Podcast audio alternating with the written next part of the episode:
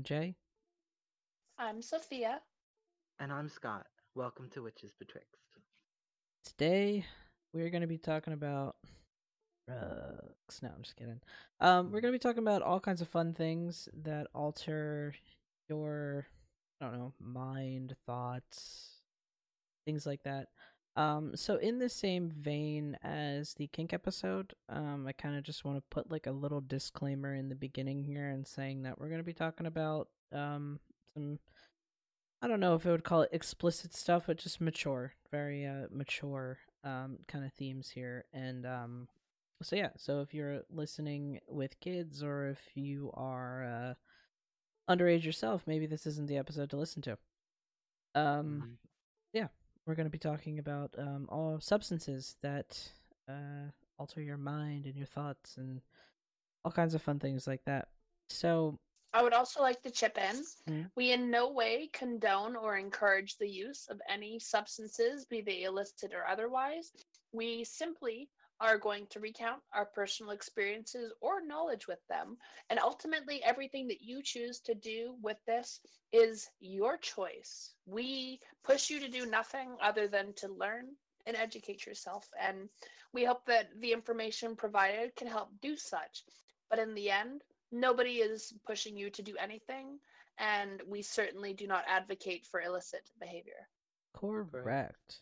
Mhm. Um so yeah, I mean, we're just we're just here to to spread some information and talk about this particular topic because I actually haven't seen this topic discussed that much, especially in podcast form. I could be Uh, wrong. I just I maybe haven't I've- come across it yet in just any podcasts that I've seen. you know, it's funny because I, I think I've seen. I mean, as far as like um my entry point into this, you know, would be like poison craft and um entheogens. Um, I think I've seen. I've never actually purposely like went out of my way to listen, but I have like you know I ha- I think I've seen other podcast titled episodes, you know, with talking about this topic. Um, Okay. at least as far as um sacred herbs that are used for uh ritual ritual purposes. Well, there you go. Yeah. I've heard Um, a few episodes, but they're usually in relation to a witch who uses um, henbane in their practices, or anybody who describes like flying ointment or any of uh, Sabbath styled in hallucinogenic ritual. Mm, Right. Which that will be where I will uh that that'll be largely a me thing, but yeah. I definitely have a lot to say there.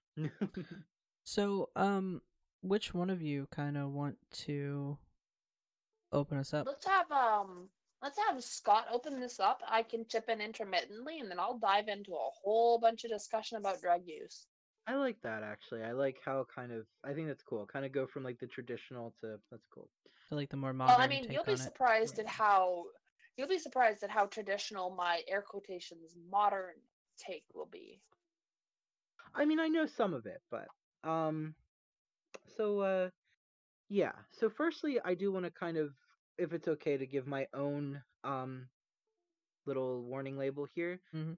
Uh, I will be discussing uh, poison craft magic, and I need you, everyone, and all of our listeners to understand is that poison craft is something that you need to be researching if you do choose to, um, in any way experience, experiment or experience, um, these uh, particular uh, plants. Um, so the use of uh, the witching herbs, such as uh, black henbane, um, uh, Atropa belladonna, uh, uh, Mandragora officinalis, Mandragora autumnalis, uh, among uh, foxglove, um, among many others. These are uh, some people say they are, you know, the gifts of Venus. Some people call them septenarian herbs.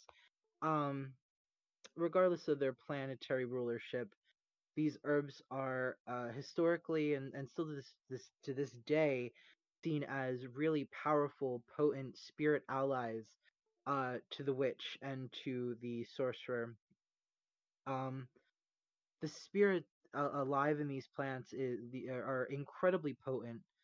Um, and as I said, the history spans thousands of years of witches working with these particular green allies.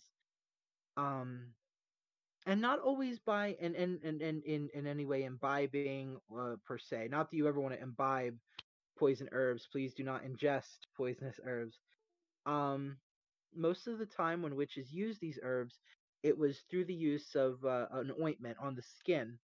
And the reason was is that it was easier. One, it's easier to dose, but still learn how to dose yourself with herbs appropriately because you still can overdose on these particular poisonous um, herbs through the skin as well. But uh, it was because the skin didn't absorb everything, but it absorbed enough to reach an altered state of consciousness to fly. Um, many people believe that the uh, the myth, the, the idea of witches flying, solely came from a pagan uh, fertility festival or, or practice of rooms and fields to make the crops grow. And while that's probably part of it, um, many times too there there were uh, uh, practitioners of, of of whether it was witchcraft or cunning craft, uh, just because uh, for the sake of differentiating, because at that time, cunning folk would not like to have been called witches. Um, however, they would be found oftentimes uh, naked or almost naked, straddling a broom, uh, or sometimes a a, uh, a what you call um, a farmer's uh, fork, you know, for for pitching hay. Um, Like a and what pitchfork? they would, yeah, Hmm. um, and they would be found straddling it, and they would kind of be going through a trip, uh, if you will.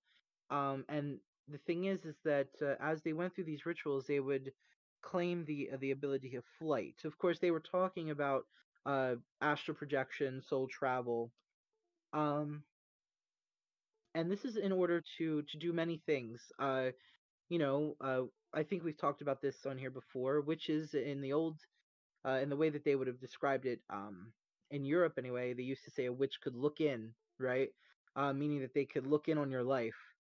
Uh, and the way that they would do that would be to fly to your home. You could find this a lot in the old, uh, in older texts and mythology and folklores and things. Um, and the way that they were doing that was through um, astral projection uh, a lot. Uh, they could also send other spirits, but um, flight was for that. It was also to meet other witches as well, uh, and also to meet spirits and other beings on the other side. Um, keeping in mind also that the, the, the witching herbs, the poisonous herbs, were also used not only to reach altered states of consciousness, but also um, as powerful uh, magical assistants in sorcery. Uh, Foxglove, for instance, is uh, outstandingly protective. Um, although it is a lethal poison, uh, foxglove you uh, find in modern medicine. It's used in a lot of heart medication.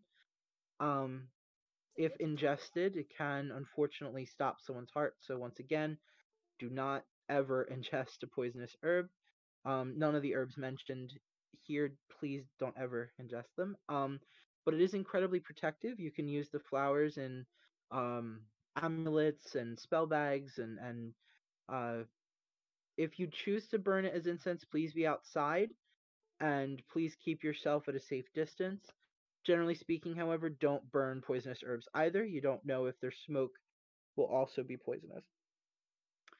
Generally Um, speaking, if they're um, poisonous to ingest via oral means, they're usually poisonous to ingest via other means such as respiration or um, like through skin, transdermal, or mucous membrane.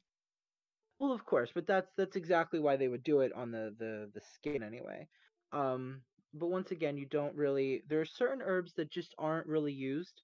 Um, there are many recipes still found of old flying ointments that you can find that are full of of wonderful intoxicants and toxins, um, natural toxins. However, uh, nowadays we tend to use things that you know are not so dangerous. Um, there are many people who who still use uh certain Solanaceae so like um black henbane can be uh appropriately dosed to reach a certain state um amanita uh, Am- Amanita muscaria Uh, so um, people would know that as toadstool.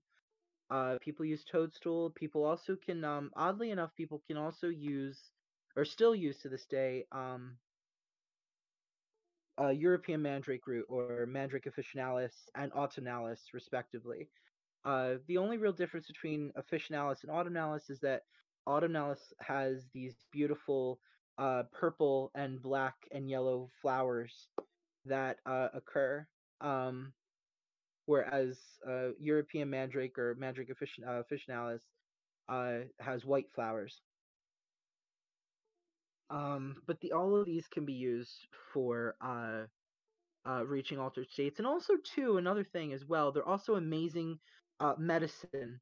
Um, many people, uh, for instance, Atropa belladonna is, uh, as well as mandrake root, if I'm not mistaken, uh, are great for um, pain. If you have mild arthritic pain, you you can actually um, and please don't once again mix with any arthritic medicine. Uh, we're not, you know, I'm not a doctor, but uh, there are people that will, with mild uh, mild bruising or mild arthritic pain, will rub um, a salve of, of uh, a diluted salve of these herbs into uh, the afflicted area, and it uh, they're able to help um, with pain as well.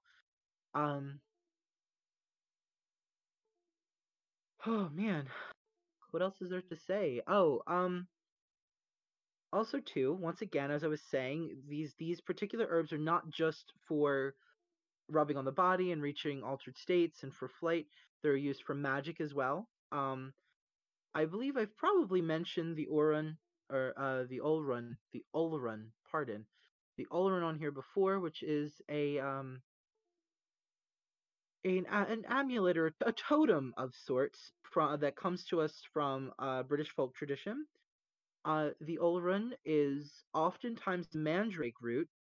Uh, however, from my understanding, you can also uh, people have used master root, and apparently people have used ginseng root um, as well. Um,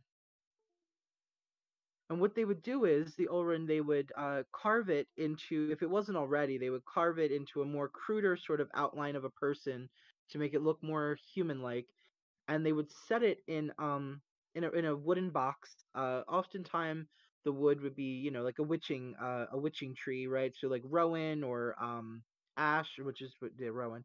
Uh, you can use like oak and things like that, and they would basically create um a little coffin, if you will, for this thing. And oftentimes it was uh, it was fed blood of the witch, and it became a green familiar. Uh, these pl- plants in general, and they don't have to be poisons, by the way. You can have lavender as a green familiar. Uh, um, you can work with its spirit, and it will it will work with you in, in a capacity similar to um, a familiar spirit. Um, but the the Olrun is something that uh, I don't want anyone to just try either. Um, the Olrun is a particular kind of spirit, um, whether it be from the ginseng root or the master root or the mandrake root. Uh, it, it it requires a level of persistence that not even I'm ready to try. It's it's uh it, the stories um, that I've heard are the equivalent of a, a um, old Jewish stories where the rabbi would summon um, a um, a golem. Uh, these particular Olruns do not appreciate being left uh, to do nothing. They need to have something to do. They need to have love and care, sort of. And without any sort of affection or any attention, they start to lash out and they they they you know they're they're known to kind of curse the witch who made them. Uh, these are not weak spirits; these are incredibly powerful spirits. So if you have access to those herbs, please don't just try. You can look it up, but unless you yourself are an experienced practitioner um, and spirit worker, please don't attempt uh, that either. Um, this is just for you know history's sake, learning about uh, these kind of uh, witching herbs. Um, oh, another thing as well, uh, to kind of talk more about other herbs that people find popular. Um, Atropa belladonna. Um, once again, highly lethal. Uh, please be careful if you grow it or handle it. Um, However, it is a great herb for glamour. It is a great herb to um, hide your working, hide your working space from prying eyes of other practitioners. Um, it is also an amazing spirit ally to aid you in um, spirit flight. However, the spirit of this particular herb is uh, she is known as uh, the Dark Lady. Um, there are many a ghost story in which it is said that the spirit of the belladonna is so powerful that its spirit can manifest as uh, as a woman uh, with a, with a very fair um, who appears in a very long black dress, and she's said to haunt places in where in which there are excess wild uh, belladonnas growing in in uh, in Europe. Um, she is a beguiler, right? I said very good at glamour.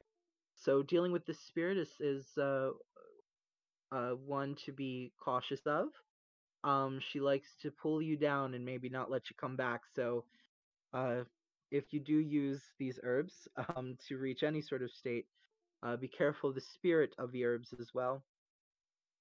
Um, one thing, another thing that I do want to address is that uh, there's a belief that witches used to put ointment on the end and they would insert it into themselves. Um, there's, believe it or not, there is no hard historical evidence that that it actually happened.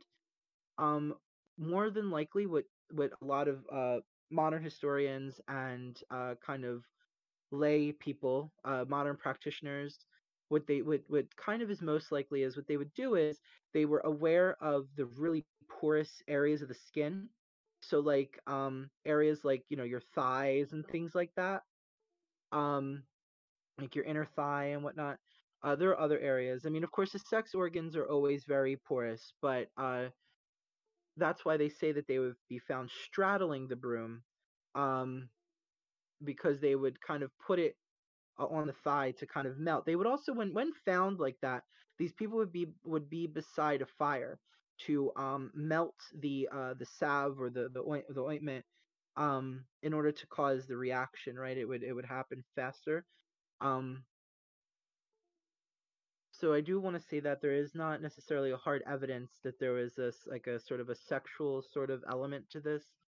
Um, it may have, but uh, many modern historians don't think that that was necessarily the case. Um, Well, and I I, think- mean, physiologically speaking, if you're applying something to a mucous membrane, it's going to be a much more experience. And there's certain substances like henbane, which you can apply to certain parts of your skin, depending, that you Right. should absolutely never, ever apply to a mucous membrane, such as your eye or any type of like vagina or anus. Exactly, exactly. Yep. Uh, same as uh, what you call it, mandrake root. Um, you can apply it to your inner thigh, like your uh, like sort of your thigh, but never directly to your sex organs, because it, it's it's just it's it's just too much, and it can really hurt you. And nobody wants to die from being too high. That is the worst way to go. Yeah. totally. Jay, what were you gonna say? Did you have something? No, I was just gonna say I think the um the whole id- the whole I guess the the folklore or myth I guess around um w-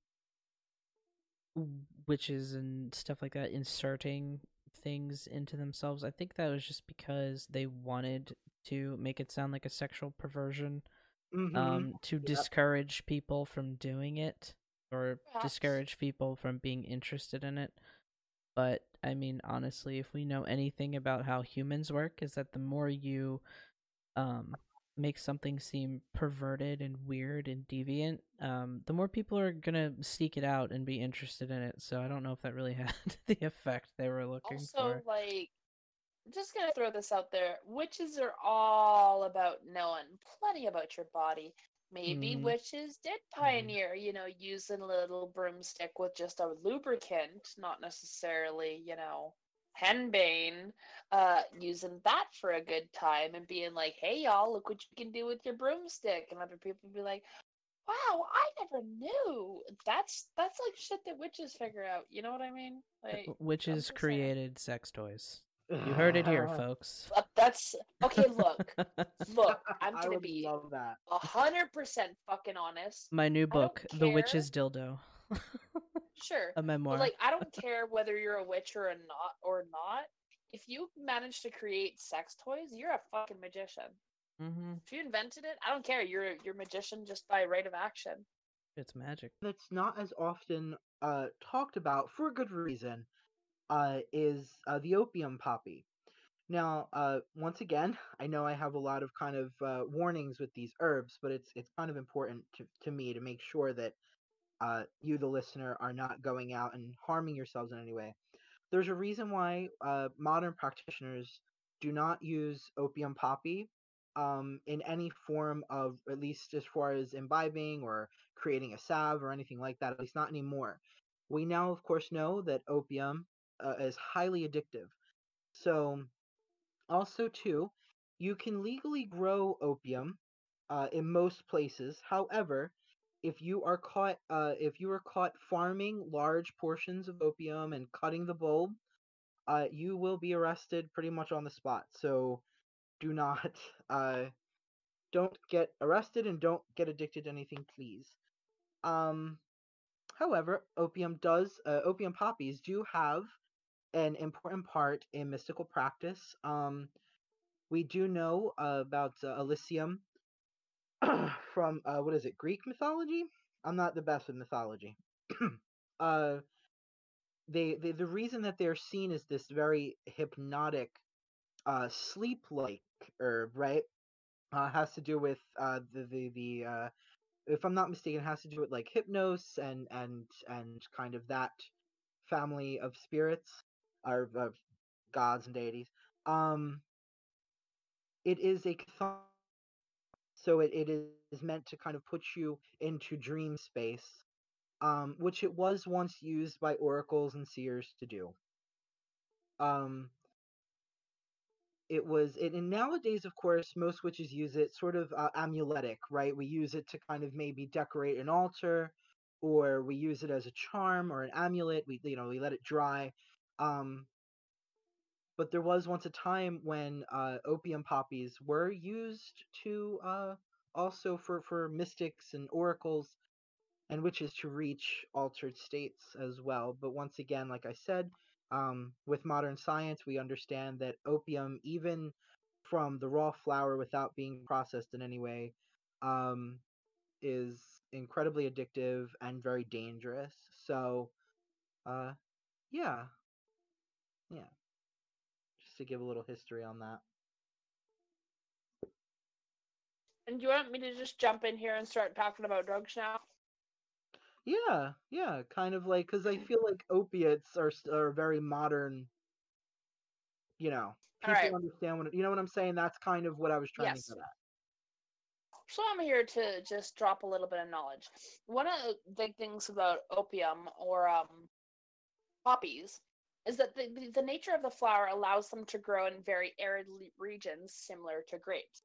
So poppies can grow pretty much fucking anywhere as long as they have enough water. You can grow them in a desert, you can grow them anywhere if it's not too cold to kill them. They'll grow. And that's why they're such a widespread uh, drug. Like their their seeds are tiny, they're easy to smuggle, they're carried in. Poppies are used as food, poppy seed bagels, all this shit all the time, right? Like Mhm, mhm.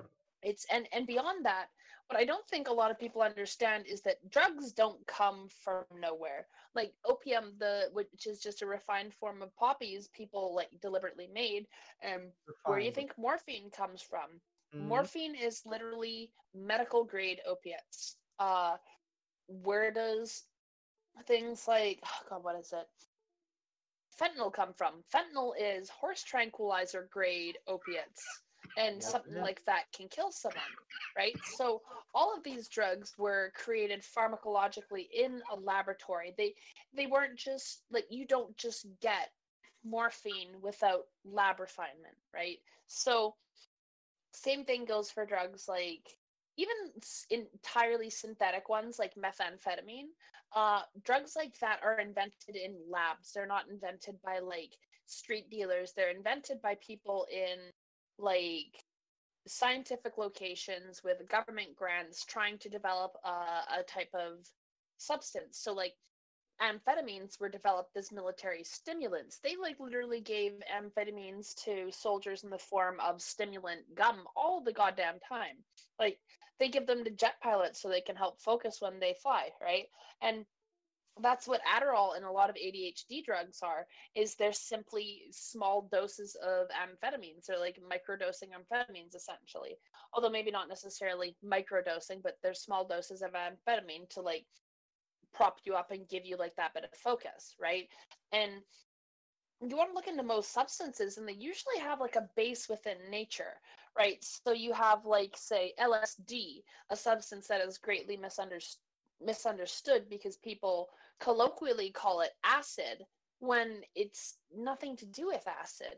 A lot of people think it's synthetic when it's extracted from like morning glory seeds or um I referenced this in a different episode. It's not exactly morning glory seeds, but it's like extracted from like specific things in nature and herbs. Like LSD isn't something that they just craft in a lab with chemicals, right? Um the same thing goes for like mescaline. That's a laboratory derivative of peyote which is a sacred uh, drug to the people in the region who grew it you know?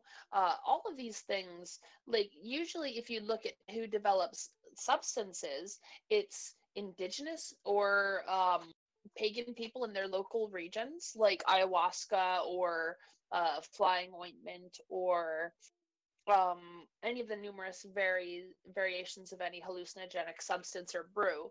Um, and, and you look at all around the world, all of these substances consistently were used for like spiritual practices, for like bringing you closer with the divine.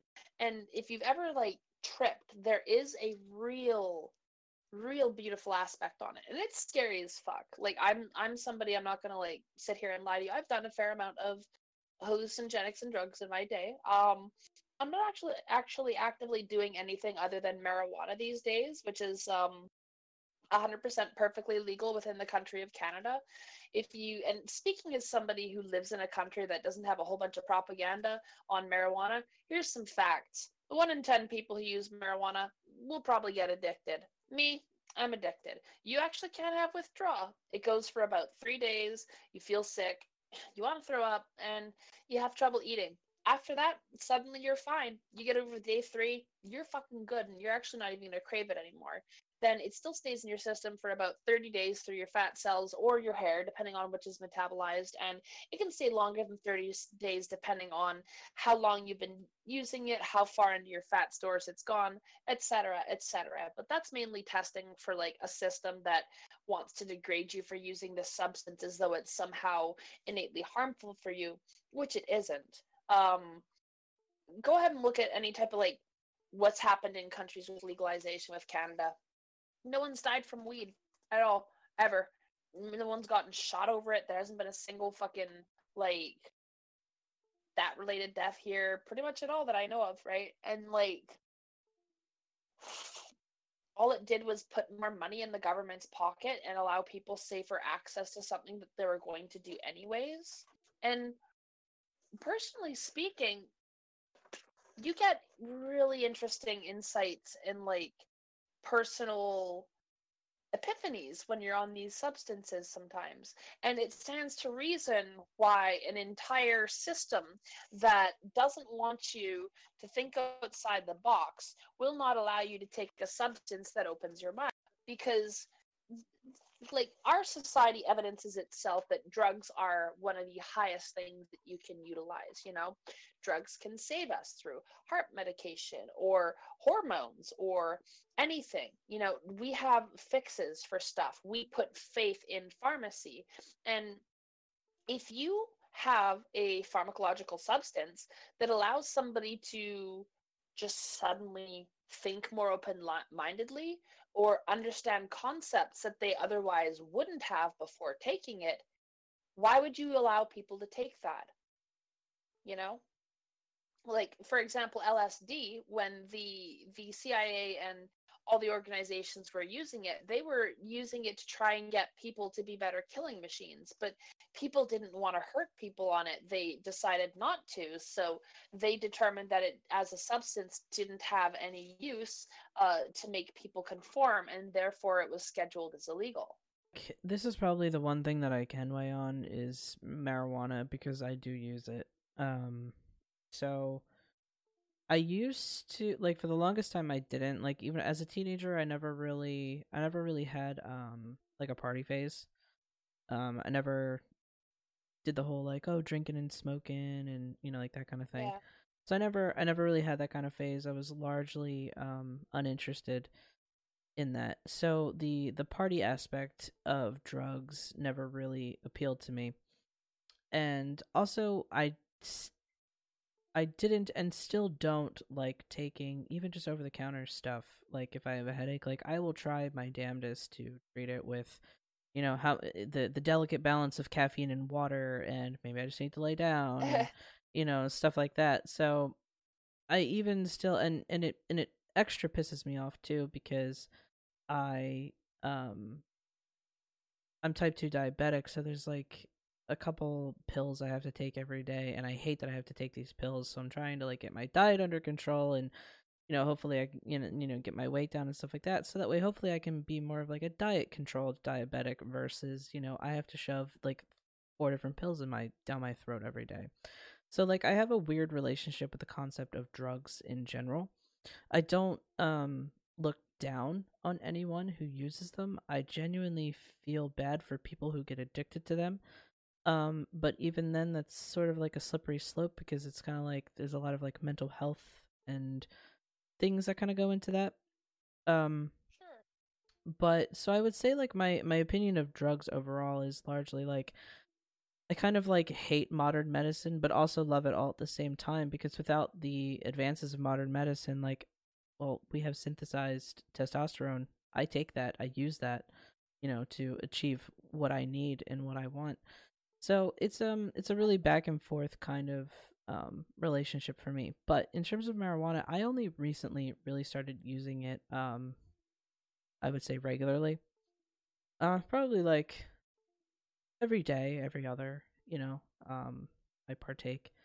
And I started to and honestly the reason that I started um smoking it was because binding hurts. it hurts. Wearing a binder for 10, 12, 14 hours a day, which you're not supposed to do, but I often had have to. Um it hurts. It it just hurts. And so I noticed that the when I smoke weed, I felt better and the pain wasn't there and I was like, "Well, this is fucking great." Um, you know, alcohol didn't do that for me. Alcohol just kind of made me dehydrated and made me feel like crap the next morning. So so I, you know, kind of just started smoking weed for that reason. Um, and now I think I just kind of use it more regularly because I realize it's helped me in a lot of other ways. Um, I do feel less anxious overall now that I partake on the regular. Um, and I feel like I can, I feel like things don't piss me off as fast. I feel, you know, I feel like kind of calm. Same way with that. Yeah. Um, the, th- the the thing that I hate about it is that it makes me fucking hungry, and testosterone also makes me fucking hungry. Wow. So, yeah, I just I want to eat everything, so it's like really hard to to like I have to like Yeah. surround myself with good snacks. Um, now in terms of using it for magic and witchcraft, I've realized it has helped me immensely in that Yeah. department. It has helped me so much because I am a person that I, I I've said this in before. You know, I have a hard time. I have a hard time taking down the walls. I have a hard time opening myself to, um, like psychic experiences and those kinds of energies. I have a really difficult time doing that. And if I smoke a little bit before I do ritual or spellcraft, or even, um, even before we record this podcast, or before um, I do some writing or reading, it helps me. It helps open me up. Mhm. Um, but I do know like I don't have a huge um tolerance to it, so like I can't smoke a ton because then I'll just you know be like living in the couch watching cartoons the rest of the night. So I have to like know my balance with it. Um but I can say that overall it has helped me immensely. I don't I really see a negative aspect. The things that I think are negative are more just like inconveniences. You know, like oh it makes me hungry. It's like, okay, well surrounding it too, huh? and like the legality surrounding it too. How like owning Right. it makes you a target by the government.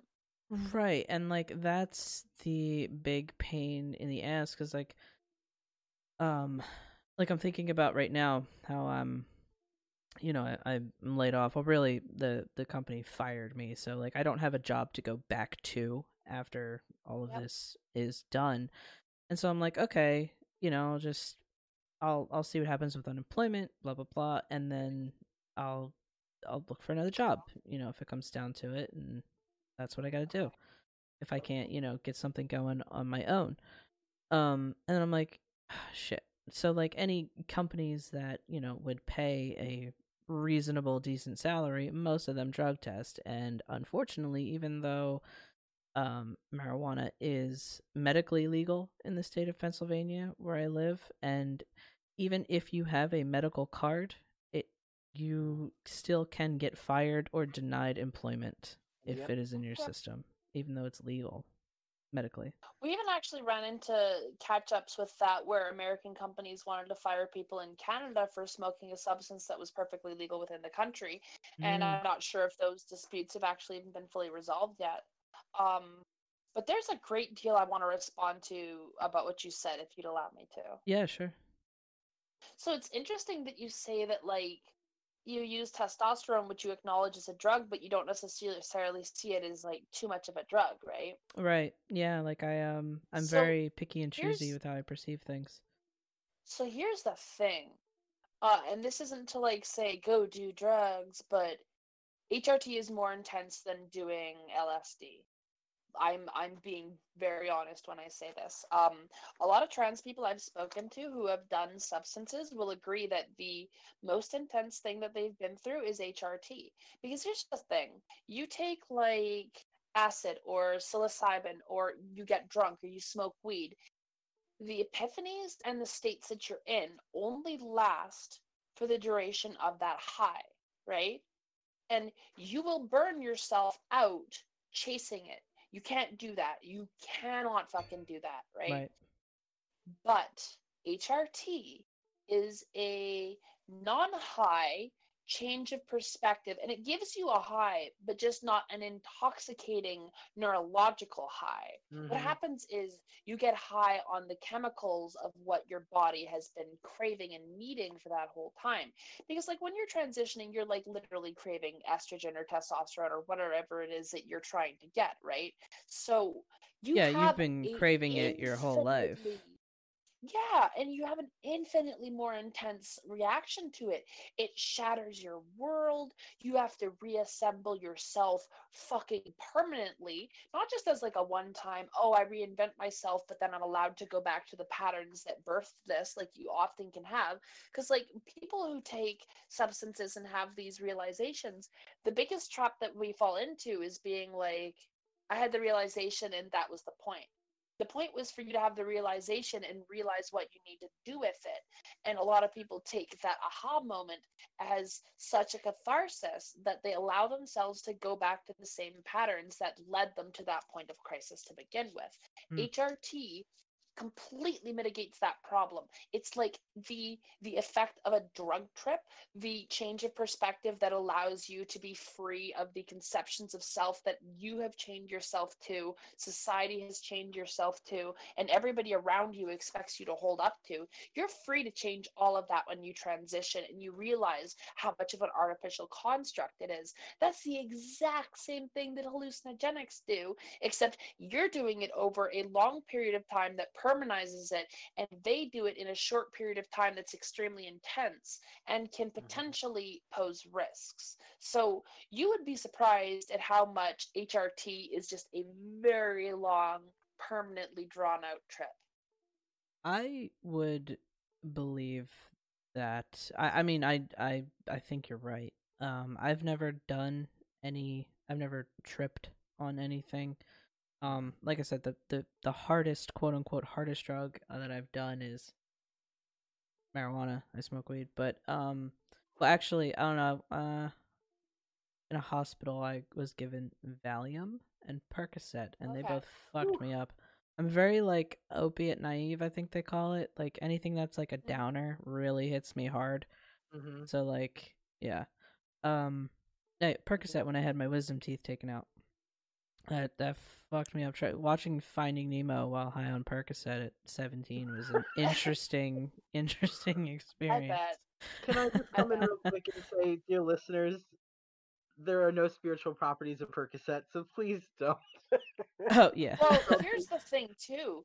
There's no traditional values that we've ascribed to it, but every single substance that you interact with that has a spirit, whether or not we have traditionally named it or not.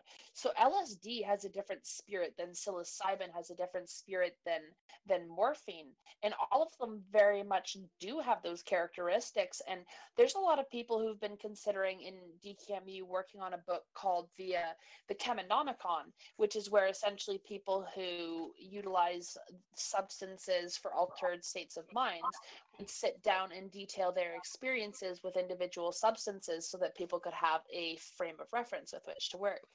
And I, you know, I actually do agree with that. My only issue is, is I don't want anyone to use, um, there, there is too much science as far as Percocets are concerned. It's too addictive, and Yeah. um, it is incredibly, it's, it's danger. It's like it's actually dangerous for the body. Like Yeah. over prolonged use, So and that's my only thing. Yeah, if you're not prescribed wanna it, don't I- don't seek it out.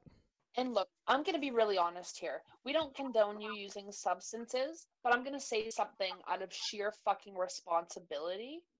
Do something safe if you want to do it. Acid isn't going to just kill you if you take too much. You're going to be way too high. It is definitely going to pose to a schizophrenic uh, episode risk. You could potentially be so high that you lose control of your body and move by sheer thought and run out into traffic.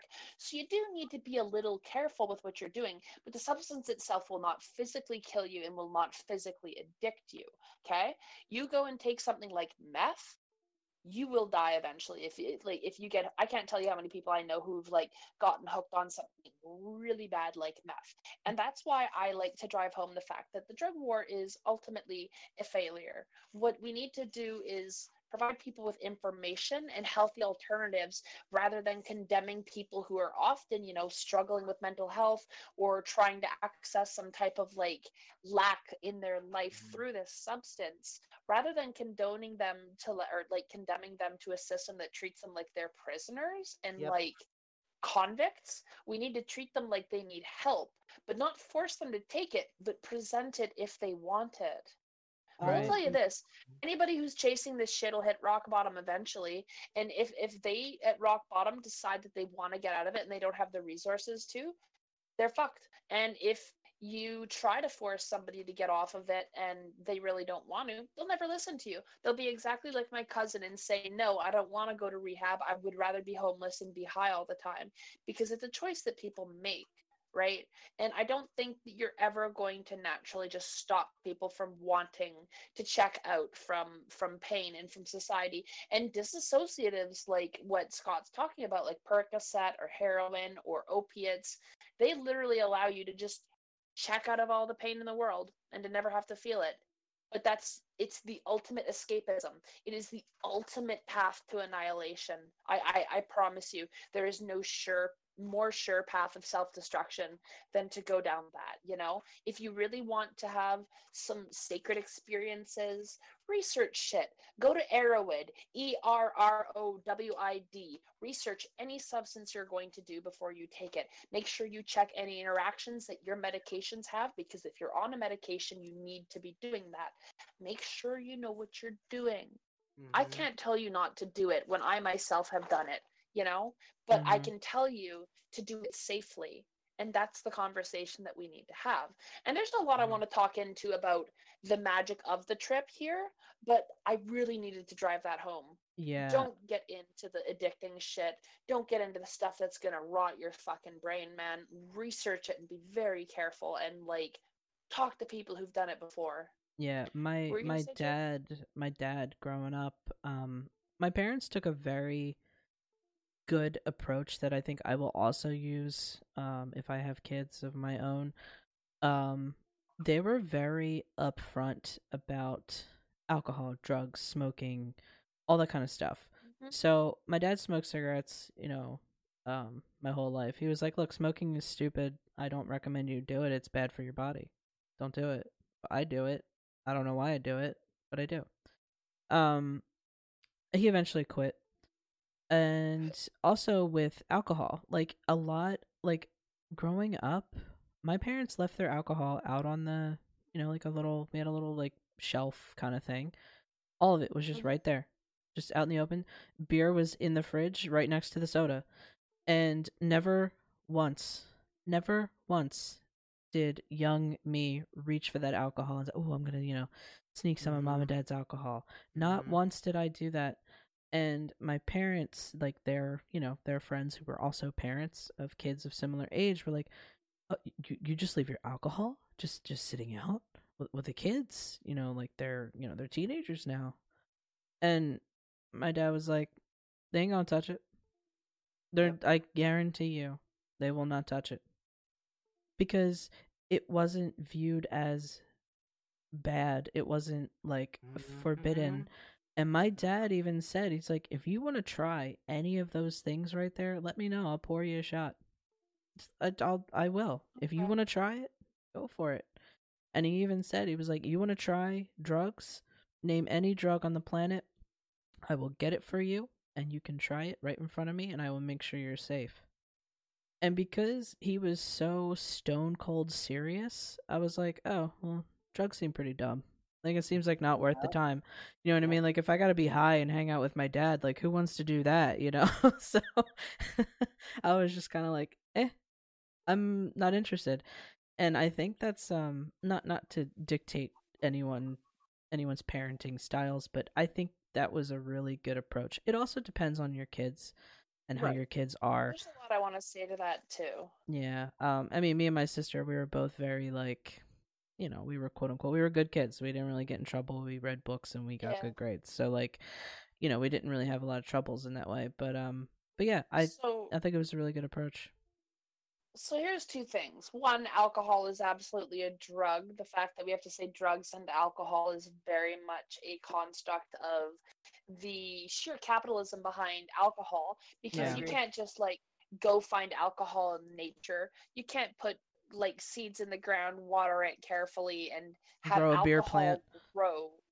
Yeah, exactly. These are my you, vodka like, have to seeds. literally like rot and ferment certain substances, collect that, drain off, refine it. Like it's a fucking process, right? And also cigarettes because of that- cigarettes are also Yeah. drugs because it's well, not just uh, tobacco. cigarettes are the cigarettes are certainly drugs, but that is also controlled similarly to marijuana. right. Um, but like the thing is, you can really control like where people are getting their tobacco from, especially in Canada. If like you know the tobacco you grow yourself tastes like shit, people always just go for the smokes anyways. Same thing with like any type of truly refined product. Like if you're getting like um morphine, you're not just somebody didn't just cook that shit up.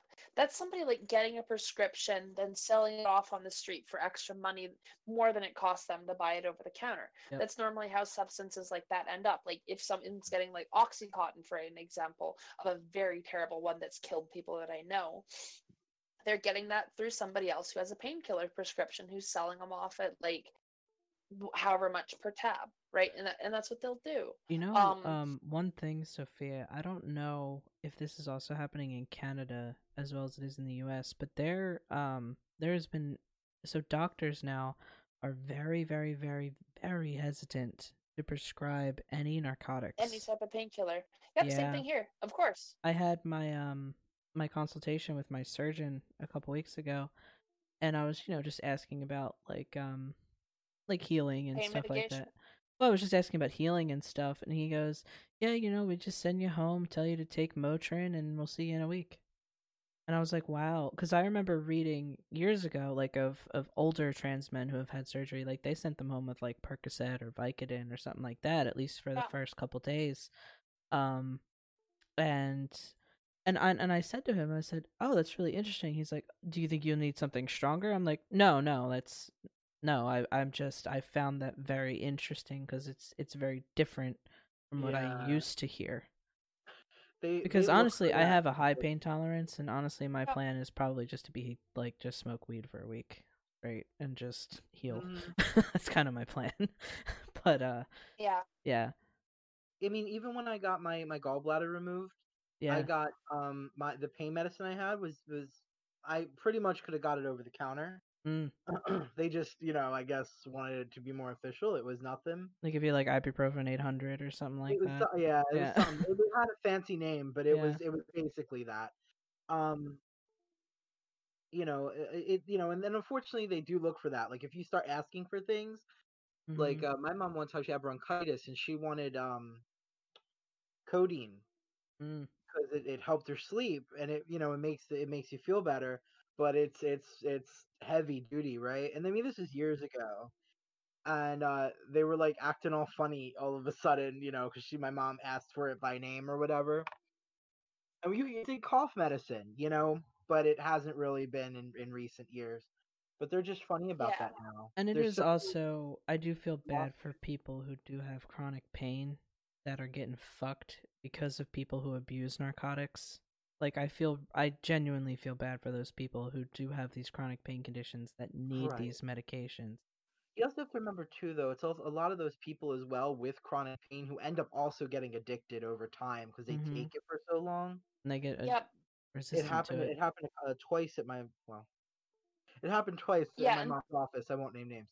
Um, with her with patients, but uh, it is. You know, it's a really unfortunate situation, kind of all over.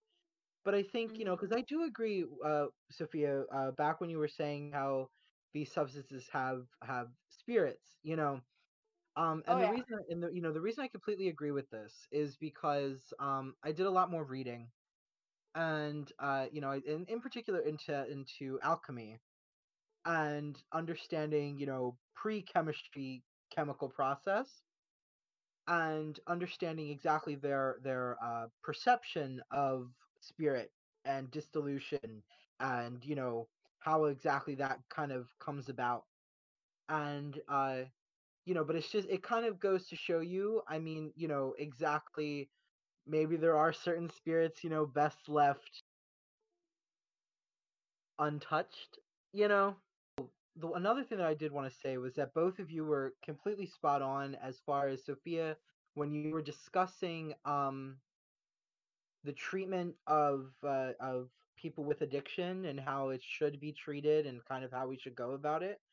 Um, and Jay, I also really liked uh, how your uh, how your parents handled alcohol and marijuana and stuff like that. hmm Um, both of those things, that parenting style and uh, what Sophia was saying, kind of about the the social uh, way that we should we should uh, take care of of our addictive our addicted um, peers it, uh, is is pretty much. I mean, that's completely backed by mo- uh, modern science. I was going to say most, but all modern science completely supports both of those theories as far as uh, parenting psychology goes for Jay, and as far as uh, not just psychology but even medical uh, research has proven that if we were to treat addiction as an as an illness and we were to kind of like even like you know people in Philly got so upset because uh, Philly wa- is, is still fighting for um, safe injection sites.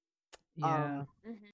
the thing is is that those safe injection sites canada proved that it works canada and i think um uh, iceland or sweden sweden Spain Um, too. Oh did spain too? I know Mhm. canada and whatever have proved statistically without a doubt that safe injection sites are complete are, are completely better than anything we have now as far as how we've been treating people with addiction. Um it it actually showed that uh it it uh, it slowly but surely started to um the people that were going to safe injection sites were uh more likely to not only go into a program to get off of, of off of or get better from addiction they were also more likely to heal from addiction Mm. and to and to remain Yep. um off the drugs indefinitely and on a greater statistical scale. So there is a lot to be said of of what Sophia said, and I I, I just you know wanted that kind of also just to, to as a note.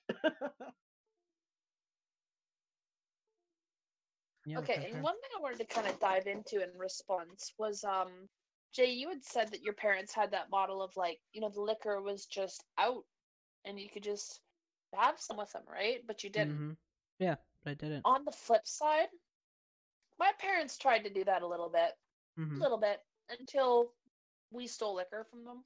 Mm, And you know, weed was was not allowed to. You weren't allowed to do weed, so I mean, we went and did that. But like, your parents didn't have a divorce, did they? no, my parents are still married. You weren't going through a bunch of shit as children, were you?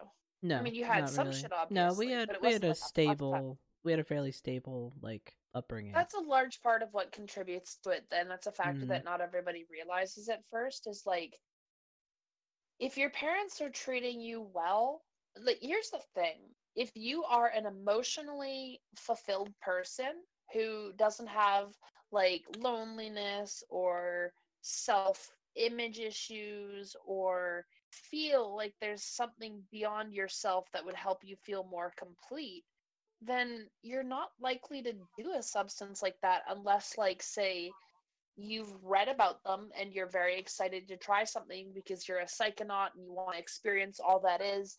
And that's coming from it uh, from a place of like knowledge and enthusiasm and exploration rather than like pain denial and escapism right? Like there's a very healthy way that you can interact with this stuff but by nature people who are wounded will use it to fill something right? Mhm. Now, if you're lucky, you can get what I have, which is to find the right substances for you that actually ended up giving you epiphanies that helped you heal. Hallucinogenics have been largely healing for me, and I actually wanted to talk a little bit about what it feels like to be high. You both have been high on weed, right? hmm Mhm. But only that. It's. I mean, I've been drunk before too. Sure. Sure. But do you know what it feels like when you're really, really, really high? Like, I want you to think about the time that you were higher on a- on weed than anything else. Yeah. I can remember that easily because I also had a spiritual experience when it happened. Okay. What was it like? It was the most vivid spiritual experience with an entity I've ever had in my entire practice. Um, Uh huh. I could feel and touch and like I was completely aware of the spiritual realm and completely detached at least for a moment um from from the physical uh pressures I wasn't in therapy yet so like you know I still had you know all this untreated uh depression and panic and avoidance and um but I was completely separated from all that and it was just me and one of the um, main spirits that I work with and um they presented themselves in this very uh almost alien like sort of manner which was really uh not scary at all um but very very it was it was, beautiful and I could see textures and colors and it was it was vibrant. I could feel wind that wasn't in the room, but I could feel wind that was in this vision. Um, I mean, and, and, and of course, as far as like what my physical body felt, I'm a very sleepy high kind of person. I get very sleepy. Um, so you know, I always feel like my eyelids get heavy, and I feel very like you know my muscles relax, and uh, everything's funny, of course. You know. Yeah. Um, But like what you were describing there sounds like impotency, similar to what a lot of other people have on really intense like hallucinogenic trips. hmm Yeah, I agree. So here's the thing that not a lot of people realize. When you take substances, they may be different, but being really high is kind of the same no matter what you're taking actually. Like it's it's weird to explain, right? Like for example, if I was to compare cannabis, shrooms, uh, sorry, psilocybin mushrooms and LSD, cannabis is uh, like when I'm really high on it, it's a lot more dreamlike It's like Mhm. I see memories almost, and like I have this connected, like I'm awash in feeling of everything. When I take psilocybin, it's like heavy death vibes, like confronting mortality, because mushrooms like literally feed on death, right? And they want you to see that what you're doing here is temporary and that your planet isn't a safe space for just your species to exist on. Like, what if you get hit by fucking rocks and you like, it's this really whole like worldly experience, right? And like what you think about is a little bit different. Whereas on like acid, like it's a lot more clean. Like you don't have like the sick feeling you get from mushrooms. You don't have like the weird disassociation that you can get from cannabis. It's just like pure divine connection. Like it's like being a flame with with um promethean inspiration you know? Being able to just channel divine insight and speak it aloud as truth and have those like revelations into those systems right? Uh Mhm. without necessarily having to have it be like death focused um and like cannabis tends to be like the relations tend to be very similar revelations you have tend to be similar to the drug themselves like what the current is but the tripping in and of itself and the self introspection that's birthed from it is remarkably similar from substance to substance because it goes to show that these things aren't necessarily like your brain just responding to the chemical reaction because that's absolutely what they are but it's also your conscious awareness and how it reacts to it, right? So I've also done like salvia divinorum, which if you've ever done, that shit's probably the most like intense thing that you can possibly do. It's like if you smoke weed, it's like a slow onset sometimes, or like with anything, there's an onset period. But like with salvia, you go from one to a hundred percent as high as you can be immediately. So it's like really hard to understand or have any like real use of it and it's like in and of itself that drug represents being uncomfortably high. You know what i mean? Mm-hmm. so like all of these substances have different ways they will manifest and different effects that you will feel but the insights that you gain are universal they are consciousness based truths, not chemical based truths. So, certain plants and certain plant spirits will help you see certain things. Yeah. Like, like I was saying, mushrooms will help you with like understanding your place in the world as a whole, death, rebirth, the cycle, the, your immortality, like everything like that shit, right? Whereas like LSD helps you understand like very cerebral concepts behind like the, the nature of reality, how things exist, what it's like to literally be able to like navigate these structures through magical manifestation and like cannabis is a little bit more like just kind of connecting you to the heart of any everything like you feel that real good energy like that love that peace it like washes over you and you like churn with it and exchange and that you pull it into you and hold that and then exchange it back to others you know like Mhm. there's there's a very unique energy to each but in the end it's all just you stepping beyond the illusion of separateness and like experiencing what it's like to have your your meridians of conscious experience step beyond that of your flesh vessel Mhm. Yeah, I mean that's Yeah. why I mean it's uh, like these these like in particular for plants, right? Because I mean that's my experience anyway. I mean when I say experience, I'm very much like Jay. Like I've I, it's really the only thing I've ever really been high on is weed, and like I said, I've been drunk before. Um, but I don't particularly like that very much. I I don't I like weed. Um, as far as like you know if I choose to be inebriated, but even then, um. I kind of know exactly what you're talking about, Sophia. And I- for me, anyway, I choose to.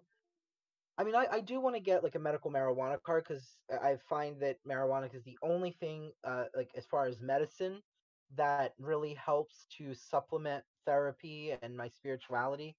Um, hmm uh, so I do want to do that, but um, for me also too, I always find like all these things, like you know, as far as the herbs anyway, uh, like I, I that's why I like to call them athenogens um, as far as you know, like uh, belladonna and and mandrake and and um, That's actually in a lot of occult circles the go-to term that a lot of people will use for Right. um, hallucinogenics, but And- people don't use that because it's really hard to say. it and is. it might be entheogens or athenogens. I don't know. I'd have to go look up the word, look up how to say it just to be able to respond. You're, it you does, it's okay. Um, either way, uh, the the word basically means um, psychoactive herbs that are used for religious purpose, right? Like kind of like it's, Yeah. it makes them spiritual. It makes them uh, religious or spiritual in some way. Um, I for me like that's why I don't like to do things like even when I was drinking, which I don't drink really much anymore. I really only like to do it once in a while just for a buzz. Like so for me, I always kind of like but like you said, it's this I I always I one I always like to make sure that I I learn how to master meditation and and trance without the use of sub- substance. Um Sure. however every once in a while i love i would i love i, I would love for the opportunity because i've never really um i've had like opportunities i just never had the money there are people who make like flying ointments and things um but uh i never had the money when when i uh, you know to get them but um i always love kind of using that that communal time like to be able to go through that and to experience what you were just literally exactly what you were just saying sophia. Um this kind of you know they they, they it, like it all in all they they break down like you said the illusion of separation right? Um and although they may have different um teachings they like you know each spirit from from these compounds or these uh, plants what have you um they each may have a different teaching but like to experience them and to like i don't ever want to overindulge that's what i'm trying to say. I something like from and this is completely just personal right? Like i'm only talking for myself this is not like a this is what other should, people should do. Um for me i like i like doing it in like a ceremonial um sort of uh, of a like a special celebratory time you know what i mean I do. Um do. yeah I would like to take a minute though to say that like whatever you end up doing is okay. Like I know that we put on a disclaimer in the beginning and say like no one's condoning anything and you do what you do, but in the end I also feel like we need to tell people that like man, if you're an addict and I'm speaking as an addict. I am a hopeless addict to marijuana. I smoke more than I, I possibly should. I can burn half ounce in a week, no problem. That's like my average. I can fucking do an ounce in a week if I really feel like I need to. You know, like it's it's not healthy. But I can't tell you not to. And you're not bad for being an addict. And no it's okay. Like I I I fight with it. There's times where you know I try to be sober as a person because that's what I need to grow, or that's useful at the time, or I can't even afford to have a substance. You know, there's many variations as to why that may be the case. But I come back a lot to this, and I know that I'm not a sober individual and that's kind of like you notice there's a lot of substances i didn't mention like um, cocaine. I've never done cocaine even though most people have simply because i know that i'm enough of an addict that if i did i'd never stop until i was dead. I, I Mhm. just i know that's that's the hard truth about it and like there's nothing wrong with like whatever you end up getting having to do in the end because no one has to live your life but you no one has to see the things you've seen or do the things that you had to do or put up with the shit that you had to put up with besides you and the people around you. And if you need something to help numb the pain we as a society should not be judging you for it. We should be trying to help you. We should be helping you get therapists um, have a safe use site if that's the case have all the knowledge that you need to know to be able to do what you're going to do as a fully like informed and consenting adult who has sovereignty over their life but we shouldn't be shaming anyone anymore over it and Right. it's great if you want to do what what scott's doing and use use substances occasionally. And it's great if you're like Jay and you don't really do much uh, substances at all, um, aside from like say caffeine or sugar or testosterone, which are substances themselves, but they're not like intoxicants, right? Um, and if it's okay if you're like me and you're a bit of an addict and you need to experiment with stuff to learn who you are because you don't have any sense of self without other and for some of us those questions of who am I aren't necessarily answered so easily. And sometimes we really do got to push ourselves to the absolute boundaries of what we can experience to really know what it is that we hold dear and want to value and put your energy into in your life, you know? And wherever you're at, just be safe. Just, just inform yourself, be careful, show yourself love and just remember that you're important and doesn't matter if you're sober or you're high you still have value. No matter how often or how little you do it even if you never do it you don't have to do any of these substances at all to gain uh, insight or information. It's what's right mm-hmm. for you. And right. that's what it comes down to. Yeah i agree. Like a lot of the um the narrative, especially as kids in school that were given in regards to the drugs is like, you know, all I can think of is Mr. Garrison from South Park. You know, drugs are bad, okay? Bad, okay. Yeah. yeah, we can all quote it in like unison. drugs are bad, okay? So like that's the only like it's like don't do drugs or I think of um that scene from Mean Girls. You know, like don't have sex because you'll get chlamydia and die. You know, like oh that's That's the um that's what they teach us about drugs. Don't do drugs. Drugs yeah. are bad. Period. Marijuana is the gateway drug. That's it. There's no other way around it. All black and white. And it's just it's just wrong. It's just incredibly it's fucking wrong and harmful. Yeah. And yeah. yeah. Um and I agree with everything you were saying, Sophia, with you know, if if you are an addict, then you are just as valid as the rest of us. The only times where I come into having issues with people who are addicts is when children are involved because it's it's a right, whole other like, layer. Hold on though, that's like anything else in the world. Yeah. Do as thou will, as long as you do not infringe on somebody mm-hmm. else's right to do so. And if you're too fucked up and absent to provide a child what you should be doing as a parent, then you absolutely should not be in a position where you are parenting that child at that yeah. moment. That is just a sheer fucking law of yeah. like how shit works, you know? Yeah. Like you're not be above the repercussion of your actions, you know? And if you have someone who's res- who you have to care for, you're responsible for them. Yeah. I have I agree with that entirely. What are you gonna say? I have gotten into so many fights in defense of people. Um, you know, in Philly, there are so many times uh, um, I mean, I you know, don't get me wrong. Like, I I totally know where Jay is coming from. You know, like it, it is hard to see, but even still, I can never shake. Like, I've never gotten mad. I am. My parents, they get mad. Like they're oh, they're disgusting. They're beneath us, and I'm just like, no, they're they're sick. Like you don't understand. Yep. You know, like you know, I was like, I don't even understand. The only way I know it is through, you know, academia. You know what I mean? Like I I understand it because class, you know?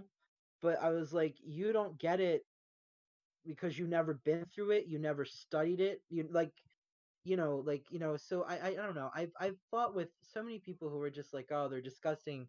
They're the, you know, addicts are beneath us. And I was like, it's a sickness. It's like you know it, it's like you don't and i say this to people i was like you don't say that to a bulimic person you know what i mean like you don't say that to someone with cancer or a broken leg you know like or um you know or a i forget what the uh, ostomy bag what are they called colostomy bag colostomy that's it um you know like you don't say that to them you know what i mean like you know and i I'm sorry. Now I could get real passionate about this, so I'm gonna like you know, hold, like uh, you know. Well, it just it's the same thing as mental health. You're right. It, though. Well, it like, is, but like you like you said, it's about chasing something, right?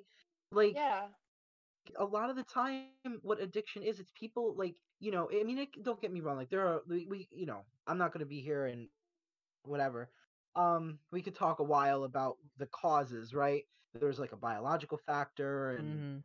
personality factor It's a very multifaceted issue. yeah but the and point sometimes of the matter it's is, like is that it's it's you know it's the need for something that should Yeah. already be instilled in someone those pe- nine times out of ten people who are addicts people with mental illness in general it is because something that should be there is is is lacked in some way and, and often in all times is no fault of the person you know like it is not a trans person's fault that they have dysphoria you know what i mean like it, it you did nothing wrong you get it you Yeah. get what i'm saying Mhm. Yeah, totally. Um, it, it is not my fault that i have avoidance because i i was abused as a child like it's not it's not their fault you know what i mean? Like and i like you know and so Yeah. people so many people like what the, what'll happen is they'll they'll they'll they'll only latch on to the part where they realize that there are certain choices made in addiction and they'll oh well it's only a choice. Yeah but you don't understand the intricacies of what led to that choice. And that the, the addiction is a lot of things. Addiction is not one thing which is why it's so fucking hard for people to to to heal from addiction. Hmm and you know and all these people they they, they they choose to belittle them and diminish them and then they get oh and then when you know when then when they, when they when they pass away and we lose them uh, you know th- then uh, they act as if the world's a better place. Like fuck you man. Like Mhm. Ugh. I was gonna say no, the world would be a better place without you, but like, uh, I kind of feel like that sometimes. Like, I'm not gonna The world would lie. be a better place without that kind of thinking. Oh man, I you're right. You're right. You're absolutely right. Without that kind of, you know, this this this primitive, if you a- you know, this this old colon, th- th- you know what I mean. I And do. like, I'll say something too. Here's like what the hallucinogenics have taught me too. Those people who are making those judgments, they're stuck. They learned that from somebody else. You're Oh, yeah. nobody is born into this planet hating other people No, or thinking other people are drains on society or naturally having gaps that we need to fill. We're born capable and fully ready to learn and live and love as fucking middle white class Karen as that sounds, you know? Like, it's true. it's Humans are like pre-wired to be connected with each other. You know, there's a Mhm. reason why like men included, even if they haven't like had a child that like bore a child physically, they still get the same oxytocin boost that women do when they parent and are close with their child. Like you Mhm. are wired to want to be close and loved by people. And if you look at people who are drug addicts who are hurting and think that they are utterly disposable and the world would be a better place without them, it's because you're hurting. And Yeah. rather than using a drug to express it, you do it through hating others. Yep, it's And it's that's all yeah. it comes down to. Is You're we right. and this is the shit. We're all united by the same problems of what it means to be human. We we hate being chained to a system that we didn't agree to, that ultimately doesn't care for us or treat our life with respect. We're ultimately disposable. Um, we don't even get to live comfortably, even though we are responsible for making the world be exactly what it is.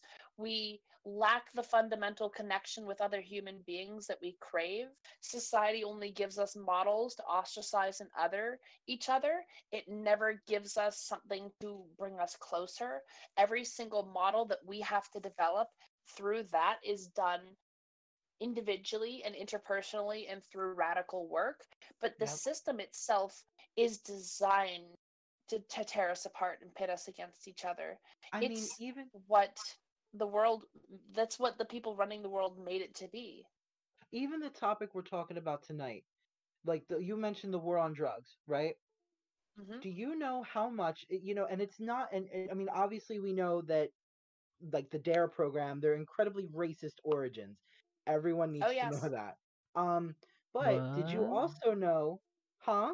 I didn't know that. Do you want to? Yeah. Whoa, fucking drop a bomb here. The- Go the for in- it. Yep. The oh, I don't know all the details anymore. It's been a long a long time, but the Dare program was started as a, as a bit of a smokescreen, as a dust like it was supposed to be like, oh look how docile our information is. Like we're just here to save you from evil evil drugs. But all the while, it was so that way there was like a smoke screen up, so that way they're introducing drugs into impoverished um, communities of, of people of color, poor poor people, and also one thing that's not talked about, um, but also too, there's a reason why the LGBTQ plus community is so addicted as well. Um, it was a war against minority peoples that they didn't like in the beginning, or to begin with, excuse me. Um, uh, you can look it up. There's a lot on this. Uh, Sophia, you might have more information, more intricacies. It's been a long time. I, I had a lot, but kind of I've read the theory. Um, you're essentially uh, sorry. Um, it's not a theory. I've read about it. You're essentially spot on for what I remember.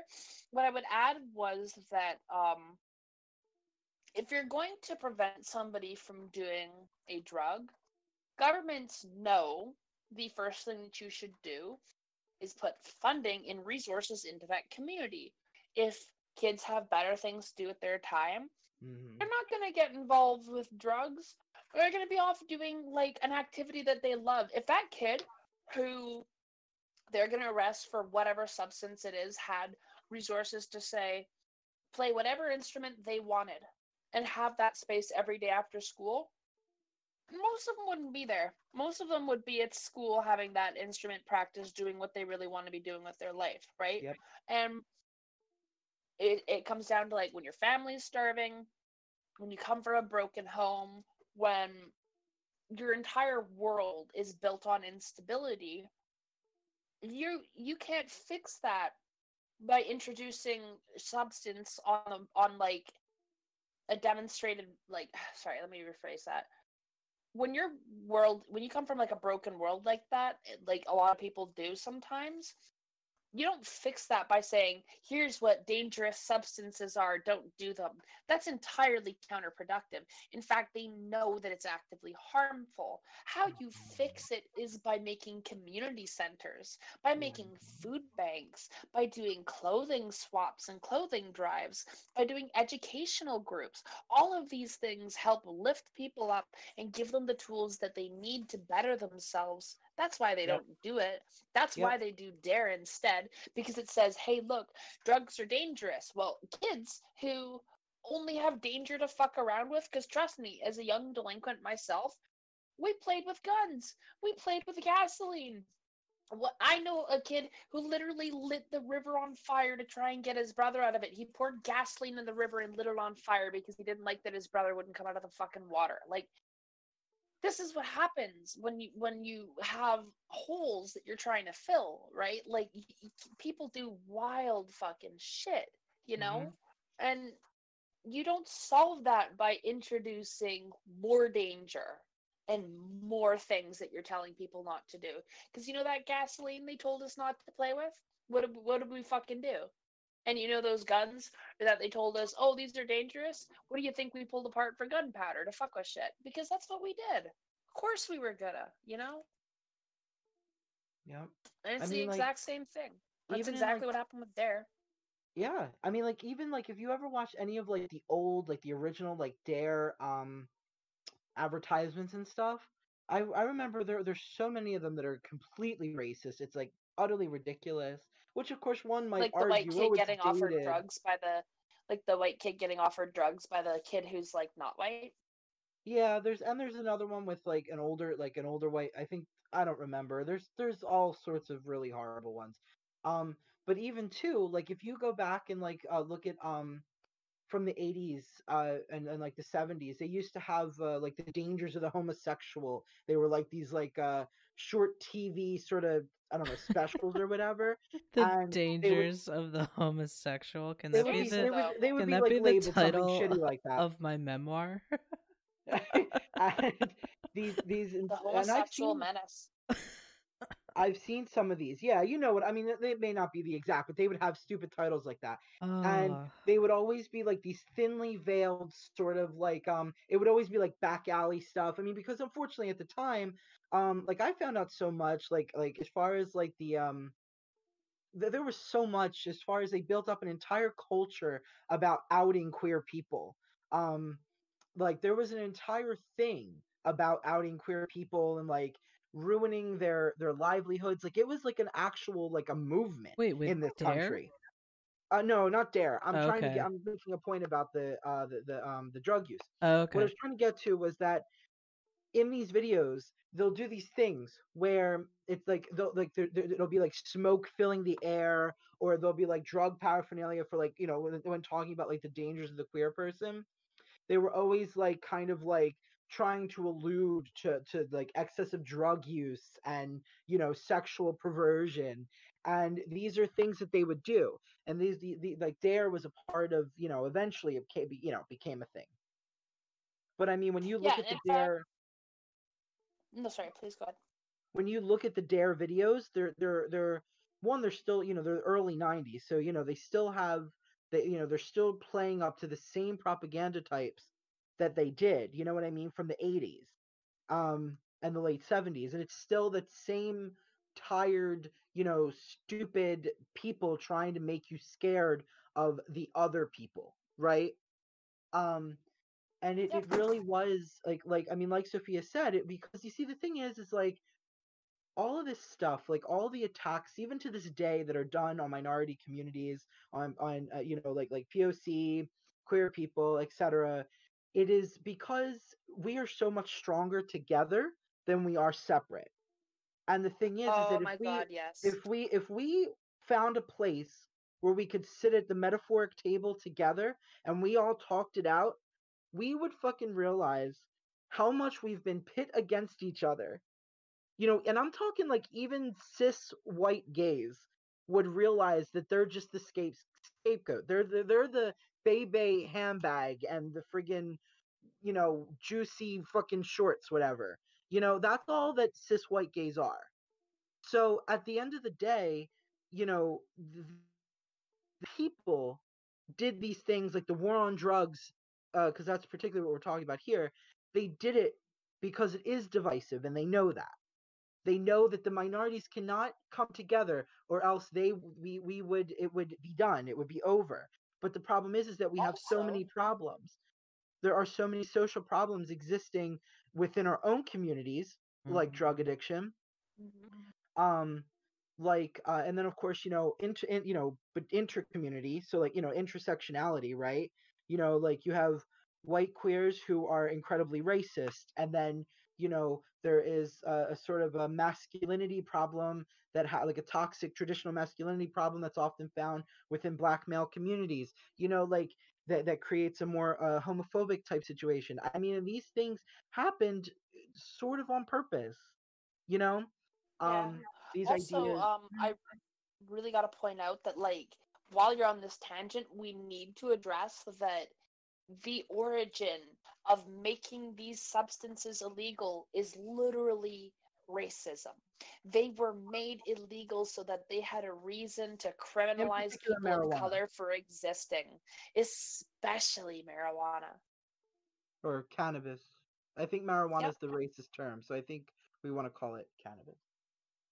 I don't know. But but my point being is that like that's literally racist from the get-go. They the drug war in and of itself was made to keep poor people of color down. And they could like literally arrest them for this substance. They could purport them as like the the deranged cannabis fueled met madness um lunatic, you know, like reefer madness. Ah, like we all saw the propaganda and shit and how ridiculous it was from way back in the day. But it was all directed at people, co- people of color, and it was all directly like made to elicit white panic. So all of these drugs that are illegal, all of the substances that are kept behind lock and key, all of this shit with the drug war and not giving people access to mental health care, it's simply for one thing. you can put people in prisons. Prisons in America are for profit. Mm-hmm. Prisons for profit need to be filled. What fills prisons more than anything else? Nonviolent drug offenders. What can you do with people in prison? You can force them to work for 10% or 13%, something around there, the minimum wage of the state that they're being prisoned in, which Mhm. usually equates to a dollar thirty or less per day, depending on the state. So you can essentially enact slave labor by rule of law. Well, if you look at this and you know that it equates to slave labor, look at who it targets. Oh, look, it's just an extension of slavery. Shucks. Yep. Yep. That's all it is. It's just a way to arrest people for existing and force them into a system that churns them out like cattle because corporations are that morally bankrupt. I think Yeah. it's so interesting that this discussion on just drugs and substances and stuff like that, like it went into this very um into this direction. And like It I like to, it. though. I like it because it's true. You know, like it's um like we all are discussing this, like we all have a certain like level of privilege, like we're all white. None of us are, Mm-hmm. you know. I mean, I'm people- Métis, but I'm visibly white most times. Yeah, but, But, you like, know, you're my perceived family- as white. Yes, but like my family, not so much, and some of them will get arrested for shit like this, right? So like Mhm. I do see that firsthand, and I acknowledge it, and that is what it is. Yeah, it's just um I I think I would like to revisit this topic maybe with um some other people who are different from us, like people of color, people from different you know backgrounds and areas of us. I think this would be a really good topic to Mm-hmm. do like a part 2 of and just explore like that. Actually, there's a Oh. lot of topics that we have done in the past that I would like to revisit with a more diverse um If we're going Panel. to do that, I would like to also be able to talk a little bit about like Métis shit because I've mentioned several times on the podcast that like I am Métis, but I've Mhm. never really gone into great detail about what that's like or what that's been like how that's affected my family, like Mhm. specifically my dad's side and me, because there's a lot that I really don't tell everyone because it's an excruciatingly painful history and traumatic for a lot of people to just even hear, you know? maybe that could Yeah. um be an episode coming up. Maybe we can um Yeah. bring Darian back in for that discussion. I'm sure he has a lot to say. We could reach out to some other people who have those um those experiences who'd be willing to like sit down and talk about stuff. I would Mhm. really love to share share a Métis perspective and talk about like how living on the reservation affected my cousins versus the one cousin who literally got like pulled out of the truck and and raised by our grandparents instead because she wasn't actually oh it's so complex i'd have to get into it. It's it's a mm-hmm. lot right? But like my family's extremely split up by like intergenerational trauma and like drug use and addiction and anger and all that shit and it would probably be a very emotionally cathartic episode to like participate in and to for everyone to listen to too. And i want to hear other people's experiences with it too because like i i'm so very I keep those like experiences so close to my heart that I don't really get to talk to other people who've like been through that shit, you know? Mm-hmm. Yeah. So Absolutely. it it would be really I I would get a great benefit out of that and I would really like that. Yeah, Oh, that's but definitely the- a good idea for a future episode. mhm. Yeah. But like you were saying, Jay, I mean, like, and and like Sophia said, like it, it was like kind of like it needed to go here. You know what I mean? Mhm. Like, it was, you know, like there, there, there. I think the thing is, I think realistically, what it really is about is there is a sacredness to um there there can be a sacredness to substance um and you know then of course there can be you know a you know uh, how do you put this like a maladapted kind of a sickness like addiction and then there's also this kind of social uh problem you know what i mean and uh to put it very simply um and i think all three of those things need to be talked about um you know herbs are sacred to many people to metis to europeans to people of color you know, to, to Asian people, you know, but then of course, you know, like all these this is intersectional, right? This is a highly intersectional topic. Um yeah, I think I think it's important. Yeah. So, Uh. um, yeah, I mean, I think we can really wrap this up here. So, uh, Yeah. we will we will continue this discussion in the future, and like I said, I would like to revisit some old topics that we've done, and you know, get a more diverse um panel of people speaking on these topics. But um, we're gonna wrap it up here for this episode. I'll just do my little closing spiel, and then we'll see you guys in the next one. So, if you are new to us, uh, we are on the big three social medias. Facebook, Twitter, and Instagram. Our handle is Witches Betwixt, all one word on all three platforms. We all check each one except Twitter, which is pretty much exclusively run by me. Um, but feel free to message us on any of them and we will get back to you. If you want to add your post to our online community, you can use the hashtag WBTWXT. And the links to our official Facebook group, Discord server, and website are in the show notes below. And Sophia, earlier you mentioned some website uh, where you could look up Erowid. Erowid. I'm gonna drop that in the show will be notes below. Yep, I'm gonna grab that from Sophia and drop that in the show notes for you guys to check out. Um, but other than that, I hope you enjoyed this discussion, and we'll see you in the next one. Don't forget to banish. Yeah. Also, I'm gonna point something out here that I want um you to cut out of the episode. This is just like something funny I noticed. When I address y'all from Philly, when I say, "Was there something you wanted to say?" you always respond by saying no first, but then proceed to give the response that you were that you had in your mind. You're like, "No, I was just gonna say." Oh yeah, say it. You always do it, no I matter know. what the circumstance is. You will always deny that you're going to say it. Say what you, and then you'll be like, "I was just gonna say this," and you just like literally go right back into it. It's It's literally I've people caught from myself Philly. doing it once in a while too. yeah. I've caught Yeah, myself doing like- it. I'll Or like, never- it- "Nah, it I was just gonna say." guard because like I don't I don't know whether or not when you say no I should continue. So sometimes like it, when I was learning to deal with it originally, I would like step on people's toes verbally a little bit because I would immediately take no as like a no I'm good. I was just gonna say like something it's okay. Like nine times out of ten that's what people do it as. But y'all in Philly are like straight up doing it to segue into a whole ass fucking sentence, and that is like a, a red herring and a half.